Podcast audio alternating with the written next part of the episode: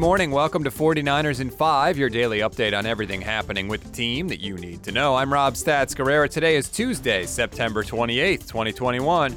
Here's what's happening with your San Francisco 49ers. First, the injury updates. Defensive back Josh Norman has a lung contusion and was coughing up blood, but theoretically, according to Kyle Shanahan, there's a chance he plays next week. That's Weird, but okay. K'Waun Williams injured his calf early in this one. He's going to be out a few weeks. Javon Kinlaw and Arik Armstead are still going to be nursing their respective injuries that they've had all year long. And gulp, here we go. George Kittle also has some calf tightness and is day to day. Yesterday was also the first Kyle Shanahan press conference after a loss this season, and I was interested to see just how much scrutiny he'd face from the notoriously soft 49ers press corps. Turns out, well, a little. Uh, first, a lot of people, including me, crushed Shanahan for punting on fourth and one at midfield with about five minutes to go in the second quarter. Here's what Kyle said when he was asked whether he considered going for it. Yeah, definitely. That, that's one I regret a ton. I was I knew the whole time that we had two two downs there. Had that play called on the third and one, and I knew I was going to the quarterback sneak you guys saw in the third quarter. I knew I was going to that on fourth down, but on the third and one you know, I'm a little far away from it, watching from behind. And on the third and one, they yelled something on the D line, which happens a ton, going on the first sound. And Mack snapped it before our quarterback had snap it um, based off the defensive call. So he was the only one who moved, and no one was quite ready. And thought we lost a yard and a half on the play. So I definitely didn't want to call the call that I had on fourth and two. But after looking over, Trey Sermon did a good job of getting back to the line of scrimmage, and I should have stayed with my original feeling. A few things there. First, I'm glad he was asked about the decision because it was an awful one. See, see, people, Shanahan doesn't bite if you ask him a real question. Second, I didn't love that answer though. So I mean, he thought it was fourth and two or fourth and three, and then he wanted to punt. Like, how about just call a different play other than quarterback sneak? That's allowed too. You can still get a fourth down if it's more than a yard, Kyle. You're not going for it there because it's only a yard. You're going for it because you want to keep your offense on the field, keep Aaron Rodgers off the field, and oh, yeah, maybe score some points in a 10 point game at that point. Nobody in the league has cost this team more in win probability this year than Kyle Shanahan. And that is not a new trend, by the way. Until he gets out of this Stone Age thinking and starts going for it more, he is actively making it harder for his own team to win games. Third, it was nice to actually see Kyle Shanahan admit a mistake for a change. Usually he gives you some form of, I've already considered that before the game, and so I had made that decision and I would do it again. Which I understand that thinking. You try and consider tough choices before the pressure's on in the heat of the moment so that you make the best possible objective choice. Well, I just can't remember the last time Kyle actually admitted to a coaching mistake during a game.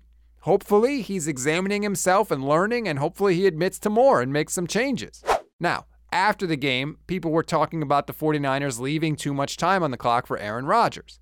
Kyle was asked about that as well. We had a choice route called, which is a five yard in route or out route based off of leverage by Sanu. And if he's not open, you're just going to go hit it to Juice on your check down.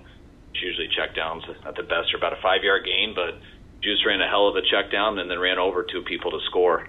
Um, you know, so we had three timeouts, so I'm not telling Jimmy either to run it down yet. You want to get that under 30 seconds and inside the 10 yard line, and then you can control it with your own three timeouts. Um, but the only other option would have been to tell Juice not to score, which is something that you want to do. I mean, it took us seven plays in the second quarter to, to score from inside the 11, five plays from the one to score. Um, so you want to make sure that you get those plays and everything, but we definitely weren't expecting the score on that play. Now, I know that was a long answer, but I wanted to play the full answer for you because I've been critical of Kyle Shanahan, and it was only fair for me to let you hear what he had to say. I actually agree with that decision, believe it or not. I mean, yes, you don't want Juice to score there and leave all that time, but you also can never, ever, ever assume a touchdown under any circumstances. Kyle did what he could, right? He called a play that he thought probably wouldn't score, but also still had a chance to be successful. You don't want to just do nothing with it. Kyle Juszczyk just made a great play and broke a couple tackles and got into the end zone. I, I understand the thinking on Shanahan there. I don't criticize him because his guy scored a touchdown. We always give you one thing to read, one thing to watch, and one thing you might have missed. One thing to read on this Tuesday a couple of tweets from Packers wide receiver Allen Lazard and Marquez Valdes-Scantling. They were mocking the 49ers for leaving too much time on the clock at the end of the game. You can check them out at NBC Sports Bay Area. I mean, look, you can get mad at those guys if you want, but when you lose, people are going to talk trash, and that's what happens. One thing to watch Kyle was asked if he was comfortable with Dre Kirkpatrick and Ambry Thomas having to play, considering all the injuries at defensive back. When he answered, Kyle said basically that he was cool with Kirkpatrick playing and that John Lynch is always looking for players. That doesn't necessarily sound too good for Ambry Thomas, and it could mean yet another new cornerback for the 49ers. One thing you might have missed if you were hoping for San Francisco to trade for a defensive back, seeing as how injured they are, a lot of people were pointing to Jaguars' first round pick CJ Henderson, who was their first round pick in 2020. Your hopes were dashed yesterday because he was actually traded to the Panthers for a tight end and a third round pick. So San Francisco will have to look elsewhere. That's a wrap on today's 49ers in 5. If you haven't done so already, please rate, review, follow the Niners Nation Podcast Network. Drop us a rating and a review if you care about this show at all. It really does help us get discovered on iTunes and other places wherever you leave your review.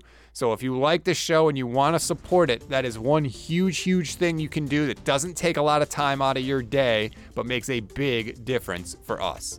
Enjoy your Tuesday, everybody. I'm Rob Stats Guerrera. We'll talk tomorrow.